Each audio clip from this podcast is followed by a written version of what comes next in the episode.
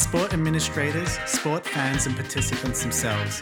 Sarah and Ash sit down with a bunch of inspiring female leaders from within the sports industry who share their journey of achieving their aspirations. Today, we have the pleasure of welcoming Bron Parry to the podcast. As the current National Operations Manager of Softball Australia, Bron is responsible for a huge portfolio including business planning, state and federal grant applications, management of shared services, governance and policies, funding, programs, information technology, and volunteer strategies. Previous to this, Bron ran her own business and has both worked as a volunteer on boards a variety of sports and organisations across the country, including the International Cricket Council, Sports Medicine Australia, Melbourne Commonwealth Games, Deakin University, and recently with the Commonwealth Games Australia. In addition to all of her own work, Bron is a passionate advocate for women in the sport industry, and we are very lucky to have her along today. Welcome. Thank you. Glad yes, that's a big portfolio. Uh, yes, when you read it out like that, um, it's a little bit daunting and probably explains why I spend most of my time in meetings. And Absolutely, yeah, there's a fair bit of work there, Bron, but we're excited to hear a lot about as much as we can today and learn a bit from you. But our favourite question, the question that we always start off today, is with what is your first memory of sport? That's a good question. As, as a kid growing up, I grew up in the country. So, you know, I think for a lot of kids in the country, sports sort of like that central part. The first sport I did would have been, I think, little athletics and a bit of gymnastics. So, you know, sort of we ran on a grass field. So, no, no fancy uh, athletic um, tracks in in Sale where I grew up. So that probably that first memory is those sort of Saturday mornings, freshly cut grass, and uh, my mum being the volunteer and running us around to each event. I think would be my memory. And is this something you pursued throughout your childhood? Yeah, in terms of sport, I, I played all any sport I could get my hands on growing up. So I sort of, like I said, started with little athletics, wasn't very good at gymnastics, passed that one up. Moved on to sort of netball and softball. When I moved to Melbourne, sort of played footy and cricket and and still play a lot of sport to today in you know obviously i'm in my 40s so not moving the same way i used to but um, yeah i still love playing sport on a regular basis when was it that you decided you wanted to work in sport that was pretty early on for me, I think. You know, you sort of get those questions when you're a young kid what do you want to be when you get older? And I think my answer nearly the entire way through school, right up until year 12, was I want to be a PE teacher. So I, I loved coaching. Um, I coached from a young age. Um, loved helping other people. And of course, you know, if I could work in sport, that was brilliant. My dad was a teacher, so I sort of, I guess, you know, sort of follow those footsteps a little bit. But it wasn't really until year 12 when I sort of thought maybe there's other sport avenues out there um, other than just being a PE teacher. So I ended up actually doing sports coaching at Deakin Uni and seeing where that took me. I think that's a pretty typical thing that a lot of females in particular who are sporty in high school, they get, oh, why don't you become a PE teacher? And sometimes probably get that presented as their only option. Do you think there's a bit of work we need to do to do there to make sure that I guess there's this whole world of sport out there and it's more than just PE teaching. Nothing against obviously going into that. It's a great career, but um, I think people just get pigeonholed into that if they like sport at high school. Um, absolutely. And I think, you know, if um, people are lucky enough to have the right careers advisor at their school, they do get that opportunity to have their their eyes open to to other opportunities. But I think from our point of view, like anything we do as females in sport, whether it's playing or coaching or, or working in it, that until you actually see it, you don't believe it, mm. right? You sort of um, have that situation, I think, with a lot of, you know, if the female CEOs get the media, people go, wow, that's, you know, a huge leadership role. You know, as a young kid, maybe I can be that too. So I think it's we have to promote when women sort of work in different positions that I guess are a little bit traditionally men in terms of the industry. I know that that was the case for me when I went to uni. To be honest, I picked my two favourite subjects. So it was PE and business. I went, sure, I'll do sports management. Let's do that. And then when it was uni placements, when I went to places like AFL Victoria and the Penrith Panthers, and I saw these women, you know, kind of running whole departments and doing things. But if we weren't, if I wasn't there in that office, I would never have known that yeah, these people were doing that. And that's kind of why Ash and I nearly started this is because through our work we meet so many wonderful females but if you're not in that network you actually don't know that there's so many of these wonderful leaders out there no and i think naturally women aren't don't go down the self promotion yeah much as well. And you know, setting up your own podcast is a really sort of um, brave move because you go, well, you know, we're putting ourselves out there. And I think it's fantastic. And the more opportunities that um, myself and other women in sport have to tell our stories um, allows us, I guess, to help others along the way. Yeah, yeah, I agree. So, what was your first role within the sports industry? So, straight out of uni, the first job I actually took was uh, working in a gym, so health and fitness. And I stayed in that industry for probably four or five years, thinking, you know, this is fantastic. I was earning great money and I'm very social. So I was constantly talking to people and, you know, helping others again is sort of my thing. So I, was, I found myself loving seeing people get results and do well at the gym. But it definitely wasn't the career path that I sort of saw um, for myself in terms of, you know, you set yourself goals. And I remember when I was at uni that I sort of, you know, one of our lecturers said, you know, what role do you want in the next five years? And I knew the Commonwealth Games was coming up, and I said, Oh, yeah, I want to get a job at the Commonwealth Games. But I sort of lost track of that a little bit. So it wasn't, yeah, I then had to sort of deviate a bit to get that job. So I had to leave the health and fitness industry and go down a different direction to get where I wanted to be. And what was that deviation like? I, am a really big advocate for getting experience outside of, well, as much experience as you can, really, because I believe a lot of the things um, and what I'm seeing in sport now is a lot of people coming in from different industries because skills are so transferable.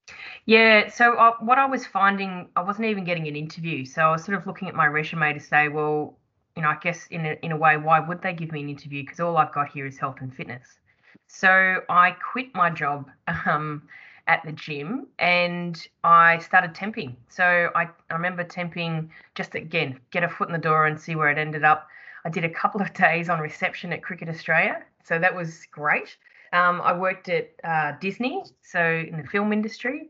Um, and then uh, a friend of mine who worked in HR sent me a role. It was a 12 month contract working at a medical college. Um, they had received funding to run a sort of professional development series of workshops and forums for doctors.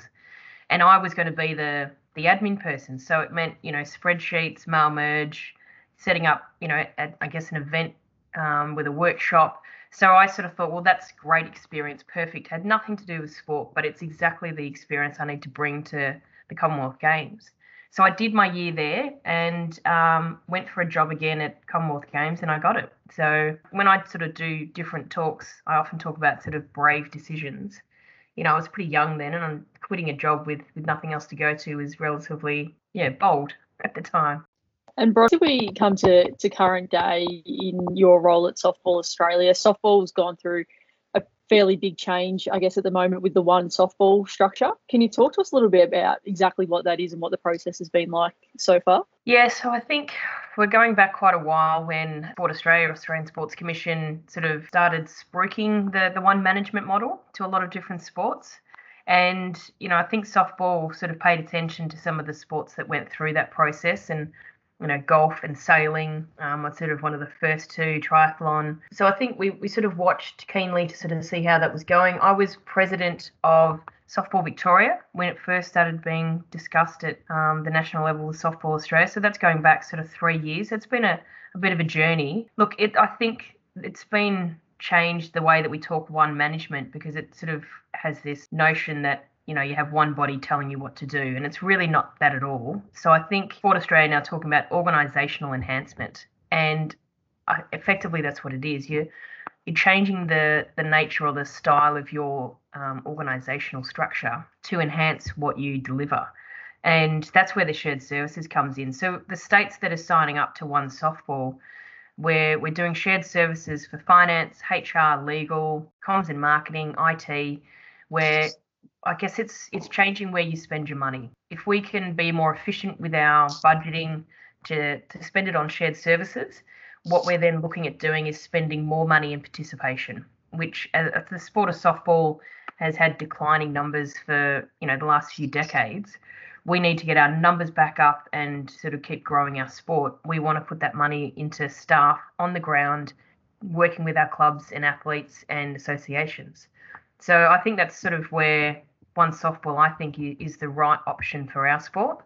not saying necessarily that it's the right option for every sport. Do you think, Bron, it's a really good option for some of those smaller sports who um, probably rely a bit more heavily on the Sport Australia funding? And it's to me, it just sounds being more efficient and making sure the participants get the most out of the the funding that is available. 100%. So yeah. definitely for for small sports where you've got each state and territory spending their budget on finance, HR, legal, all of those aspects that you think, well, if they didn't spend that money on admin, where else would they spend it? And you spend it on grassroots or high performance. So again, giving it back to the sport. Um, so I think absolutely, well, some of the biggest sports it's worked for as well. I mean, you look at what's happening with AusCycling. You yeah. mentioned efficient. You know, they had an extraordinary amount of, you know, boards and staff that were all doing the same role across different disciplines. You know, and that's that's a big beast that they've created in terms of amalgamating so many different sports. But I think in the long run, and it's going to take time, but in the long run, it's going to be the best thing for cycling in this country. Uh, and we certainly think that's the case with softball as well. So you know, we need to prove that it's going to work and we need to sort of show the numbers. And we're sort of working through implementation and transition with a few states at the moment. This time next year, it'd be great to see how we've been going. Bron, you mentioned earlier that you were on the board at um, Softball Victoria as this change started to come through. What's the impact been like at board level? Well, it's it's interesting. We sort of spoke about that just during the week. That right now we don't see um, any change at all. So we want the boards to stay functioning as they are with the same people, but we think over time there'll be less for them to be focused on.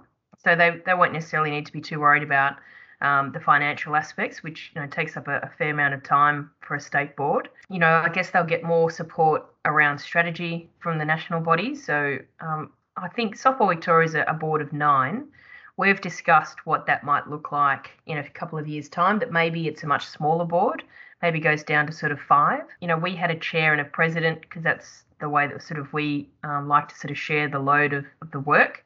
We sort of said we probably don't need that. We probably just have one um, president or one chair. So yes, I think the role of the state board's an interesting one. They they're still going to have a really important role to play because the focus has to remain on what's happening in their state and the best thing for their state. But we think you know instead of meeting maybe monthly or every six weeks, they might meet three or four times a year. So it's a it's a bit of a trial and error to see how that works out for some of our one softball states, but you know they're all open to to working with us to sort of see what works best. Yeah, that's really interesting because I think obviously a lot of the people that you get on state level boards are really participation focused and often coming from you know clubs or leagues or associations themselves. So it sounds like this might get them to focus on areas that I guess they're really skilled at and they know so well, um, compared to more of the the administration and the management and things like you spoke about. Do you think that's going to have an impact?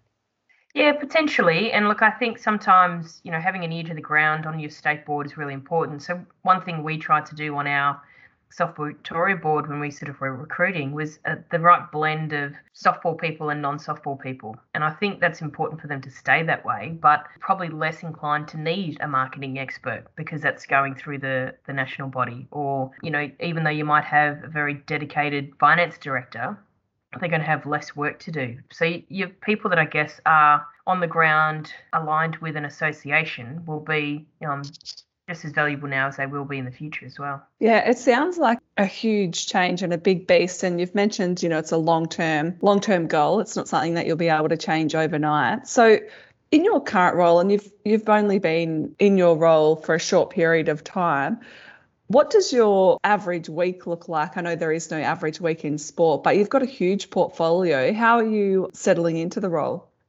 Yeah, it is. It is a big beast, and I think what I've sort of, I guess, in my mind said there's there's things that we've got to action immediately and get stuck into it and work on, and then there's some things that are bit of the the long play, but those things that we'll get to eventually when we have more time. So an average week at the moment, you know, probably predominantly it's on one softball because we're doing implementation for two states at the moment and about to bring in our third. So that takes up a fair amount of time. You know, obviously when you start a new job, you're learning a lot of things on the go. So we're right in the middle of budgeting um, for next financial year. So um, spending a fair bit of time in budget meetings discussing, you know, different line items with, you know, obviously the CEO and our financial controller have been there for a number of years. So I've got to keep up with the conversations.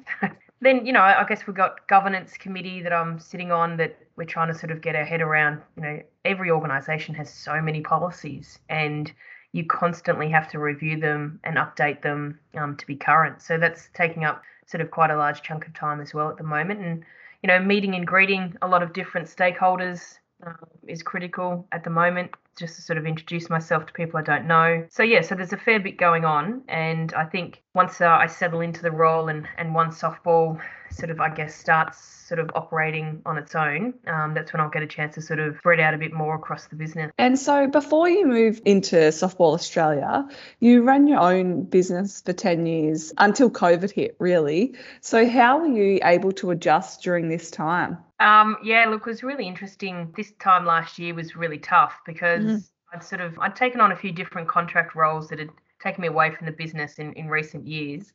But I was sort of, you know, had a new lease of life and I'd done some rebranding and ready to sort of, you know, build things back up again um, when COVID hit. So it was a tough time to, I guess, realize that I didn't wasn't in a place where I could sit around and wait. Um, and we didn't know what the future was going to do in terms of COVID. And being that predominantly my um, business worked in events and projects within sport, you know, all around me were friends that are being stood down and being made redundant that you know i knew in the immediate future that there was going to be no work coming through the business. So i had to you know make a pretty tough decision. And as a single single mum you know i've got to make sure i've got money coming in. So went out there and, and found found a job. But it was an interesting adjustment in that, you know, uh, working remotely wasn't the problem for me because I'd often done that with my business. Uh, working sort of, you know, from the couch on a Monday morning, setting up the week was was pretty normal for me. But yeah, the adjustment was probably around you know the different hours and the different expectation of, of working a full-time job that was probably the hardest part for me what skills did you use or did you draw on in that time because i know covid for a lot of people you mentioned, you know, we were getting people were getting stood down, reduced hours. There was just so much anxiety and unknown for a lot of people. Um, and it was very easy. I mean, it sounds like you took the challenge on head on, whereas some other people, you know, they didn't probably have that skill set to be able to do that. Yeah, I think when you run your own business, you you have to have a lot of drive and the motivation has to come from within. You can't get it from other people. So I think that definitely helped me in that time. And I think too that the way that I approach not just my work but my life is to always think that there's a solution. There's, you know, as bad as things can get, um, you do have the choice to change things, and you if you can change it for the for the better, um, then you give it a go. So you know, I get knocked back, but knocked down a few times. You got to get back up. And I think you know there was a lot of uncertainty with COVID, and I think that's where it hurt a lot of people is we just didn't know what the future was going to be like. And for a lot of people, they would never have been stood down before. They would never have um, been made redundant before. So they were dealing with a lot of emotions that probably they'd never experienced. So it was it was a tough time for a lot of people. And I think really, I mean, this recent lockdown in Melbourne has proven to us that we're not out of it yet, and things are are still going to be uncertain for a long period of time. So I think we've got to rely on the people around us to keep us going when we we hit a flat spot and take it a little bit easy on ourselves when we are having a bad day. Yeah, absolutely. It was a it was a really tough period, and like you said, it feels like there's still a little bit to go. But I really liked your, I guess, your attitude towards that and being so solution focused. Can you maybe talk us about um, another time that might have been your biggest challenge so far um, during your time in sport? Yeah, look, I think um, one of the, the toughest roles I took on was at Basketball Australia with the, the USA Games. Um, we had a situation where we had a lot of very powerful stakeholders involved, and you know potentially all had different objectives of what we wanted to get out of the the two games that we were playing at Marvel Stadium. So it was I sort of felt like we were Basketball Australia was sort of in the middle of all of that. We we had to deliver um, from a high performance point of view for the athletes but then also try and I guess get the most out of you know these high profile games from a marketing point of view and get more people playing basketball. So that was really challenging and it was hard to juggle, you know, lots of different stakeholders in that environment and like I said, very powerful, different objectives. But I think, you know, it leads into sort of another question I think you were going to ask is what's the most rewarding? And when you are challenged like that and you think, God, this is never going to work or we're not going to be able to pull this off, when you actually do pull it off, that's the most amazing moment. And I still remember standing there, in Marvel Stadium with 50,000 people jumping up and down because Australia had beaten the US for the first time ever. Um, and it was an amazing feeling. Yeah, it was. It was a great I guess sporting event for Australia, really. And so you mentioned that when when you're at uni, one of your lecturers asked what you wanted to, you know, a goal perhaps, and you mentioned I want to work for the Com Games or work on the Com Games. So, what was it like when you started? You know, you've done a bit of work for Commonwealth Games Australia. You know, was that a kind of pinch me moment? I can't, you know, this is something I dreamt of as a kid, or or what was it like given um, it was just recently? Yeah, it was. It felt like I'd sort of come full circle a little bit. Yeah. That first role back in, in 2005, 2006 at the, the Melbourne Commonwealth Games was one of the best experiences I'd, I'd ever had too in sport.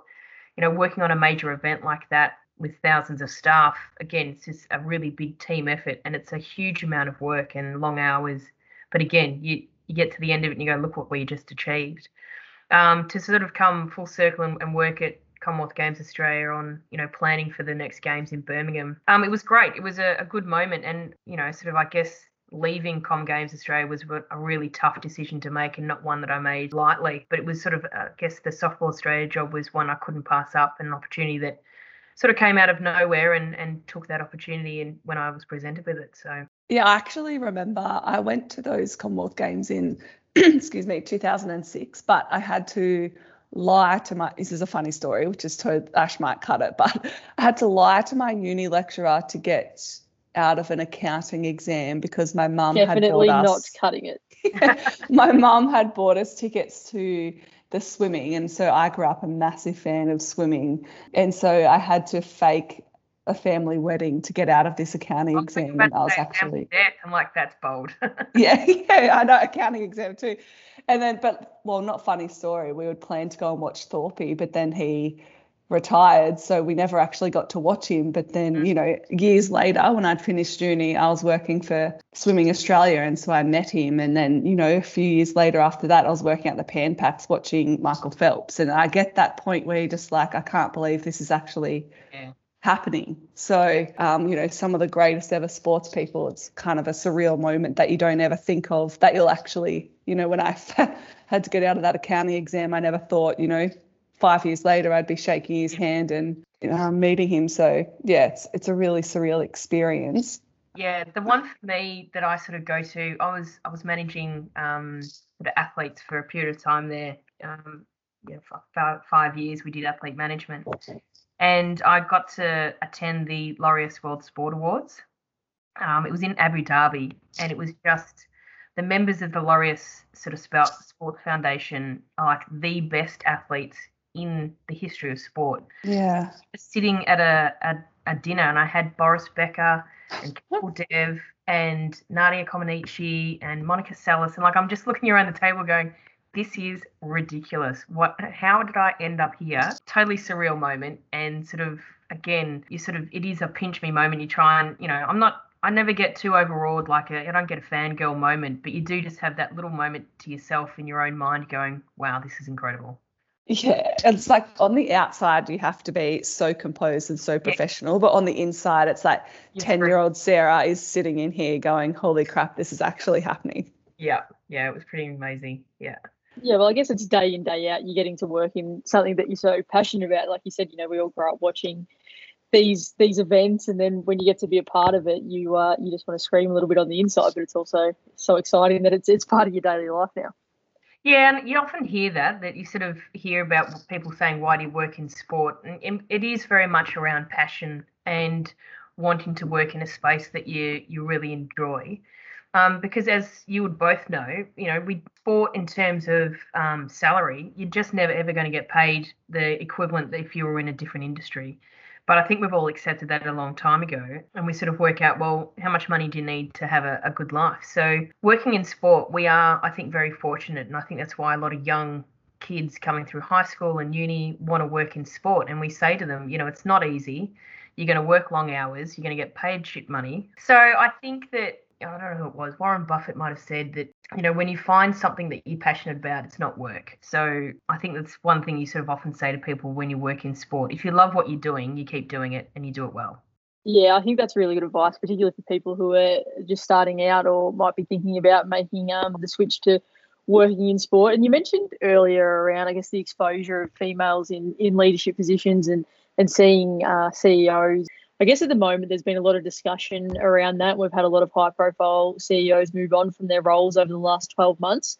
Can you talk to us a little bit about your thoughts on that and what you think might need to change to improve on this? Yeah, look, it's it's really frustrating. I think um, when you see it happening because female leaders in high profile sports are just judged so differently to our male counterparts. So I think part of that is the media coverage. You know, we need more even media coverage, less judgment um, on on female leaders based on you know opinions. So I think you know we're seeing more and more high profile CEOs, and we're just female CEOs, and we need more of it. And I think over time it becomes normal, and it's not going to be new.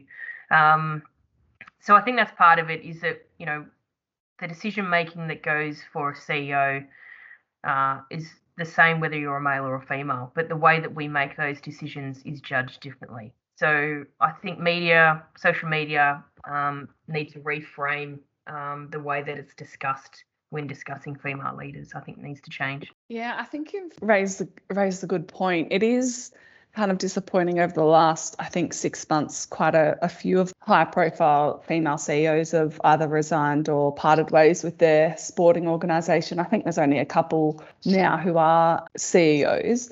Uh, what would be, I guess, your message for perhaps some up and coming female leaders in this space that might be looking at that going, oh, why would you want to put yourself in that position? And, you know, you're, you're damned if you do, you're damned if you don't. It's not something. I'd want to take on.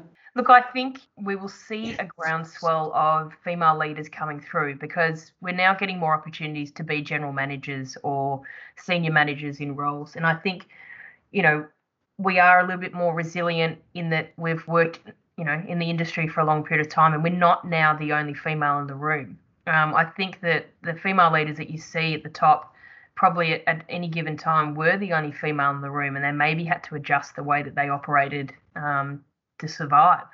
So I think it will change. We will see um, a, a, positive spin to it, I think, in the coming years when more and more leaders are females. And again, we don't think any different of it. It just becomes normal that um, the right person gets the job, male or female. So, look, I think you've got to you've got to be resilient. You've got to have a thick skin. I guess if you're always going to act professionally, you just got to keep moving forward. I don't think you sort of necessarily change the way you lead because if you're a good leader, it'll get recognized in the right way. Yeah, yeah, I really like that. And you, are right, there's a lot more females in kind of leadership positions, whether they're informal or formal, coming through. I know, um, especially you know in sports that I've worked in, and it's really mm. it's really nice seeing your colleagues kind of be recognised for their leadership and the hard work that they're putting in. Correct. For you specifically, how do you kind of continue to learn and develop, and you know make sure you're getting the the skills and the I guess knowledge um, to keep moving up and, and be a leader in the sports industry? Yeah, I think it's all about opportunity. There's opportunities to, to attend a workshop or a forum or a conference, even just sit in on meetings. Um, if if they come up, I just put my hand up and say yes. So that's one thing I've always done. Um, you know, in terms of continuous learning, I sort of suggest we, you know, again when I do talks, I, it's something you never want to stop doing. Whether it's, you know, you don't necessarily need to go and get your master's degree, but you need to always be sort of studying in some shape or form. So, you know, later this year, I'll be doing my um, company director's course, which I've been wanting to do for a number of years. It's a lot of money to, to do it. So I was fortunate enough to get a Change Our Game scholarship to be able to do that. So that's something that I'm sort of putting myself out there to understand. You know, if I'm, I do want to remain someone on boards and committees, so I need to obviously learn from a professional point of view what a director needs to do you can obviously learn through experience, but you also need the theory to back it up, I think. And for me, I'm always on LinkedIn reading articles, um, Twitter. I follow lots of different people on Twitter. I try and get lots of different opinions, not just the same opinions over and over again, um, drinking the Kool Aid, one the way of thinking. And yeah, I love watching little video clips of, of people um, teaching different things. So I, I think naturally I'm always seeking out more knowledge. Yeah, I think it's there's so many good ways to learn now. Like given um, you know the things that LinkedIn can provide. You know, LinkedIn Learning they split it up into you know short videos and there's really I guess content and information out there for any way of learning. So that if it isn't your way to sit in a classroom for you know five hours a day on a weekend um, doing your masters, there's plenty of information and, and ways that you can continue to keep learning out there now. Absolutely. And I often say that too is that, you know, we're all different personality types and we all learn and absorb knowledge different ways. So for me, I'm I actually don't read lengthy, you know, pages of a book, but I'll watch as many video clips as I possibly can because that's how I take the information in and stay engaged. So I think we're very fortunate at the moment that there's lots of different platforms to learn from. Um, and that's certainly something that if you're talking to uni kids, you say, you know, branch out and and learn from other people through different platforms that suit you. Yeah, perfect. And that kind of leads us into the last question we have for you, Bron, because we've picked your, your brain a lot today. Um, and you've touched on it, I guess, across the, the chat that we've had today. But what would you consider your top three tips for, you know, perhaps a, a Bron that's back at uni, back um, when you were studying, thinking about making a move into the sports admin space, what would you say to be the, the top three tips you would give? Number one, by um, a long way, is networking. Networking is one of those things that I was got drummed into me when I was at uni. I'm glad I did. Um, I think it forms a lot of your relationships of where you, again, learning through others, but also I think it's about connection with other people. And, you know, I, I often say that you, you don't get the job um, because of what you know it's who you know. And i think through your your network will often sort of get you the the next career pathway that you're sort of looking for. So networking is the biggest thing. You have to network and linkedin allows you to do that now online. You don't have to turn up to events all the time to sort of meet people but you've got to find the right mix there. And obviously, when we get out of COVID, we'll hopefully have more networking events. The second thing for me is take every opportunity that comes along. So you'll be presented with promotional opportunities or you know a chance to volunteer somewhere and learn from others. My thing to uni students is don't pass up an opportunity ever. Um, always say yes because you never know where that opportunity might lead to. Um, and again it might not be an immediate um, benefit but in five years time you say well because i took that volunteer thing five years ago i'm now here where i am because of that moment so opportunity, I think, is one of those things, and I think too, um, you know, that that continuous learning is really critical. So you know, we talk about the piece of paper you get at university. You know, it looks good on the resume, it looks good in terms of you know might get you shortlisted for a job, um, whether you've got your masters there. But I think if you're going to be good at anything you do with your job, um, you have to always be continuously learning, be up to date with what's happening, or learning from others to sort of implement things in your job. You'll go a long way amazing. Thank you so much, Bron. We really, those are great tips as always. Yeah, and I, I really think the networking one's perfect. And even the people we've been meeting through the podcast and the messages we're getting um, just kind of solidify what you've said today. So I really appreciate all um, the info and the advice you've given us and really um, wish you good luck on the one softball journey. Thank you. I appreciate the, the opportunity to speak to you both and um, look forward to, to hearing the podcast. Yeah, great. Thanks, Bron. Thanks so much, Bron. It's great to chat to you. We hope you enjoyed today's episode of the Sports Intuition podcast. If you did, we would greatly appreciate you taking the time to leave us a rating and any reviews. And don't forget to subscribe so you don't miss our next episode.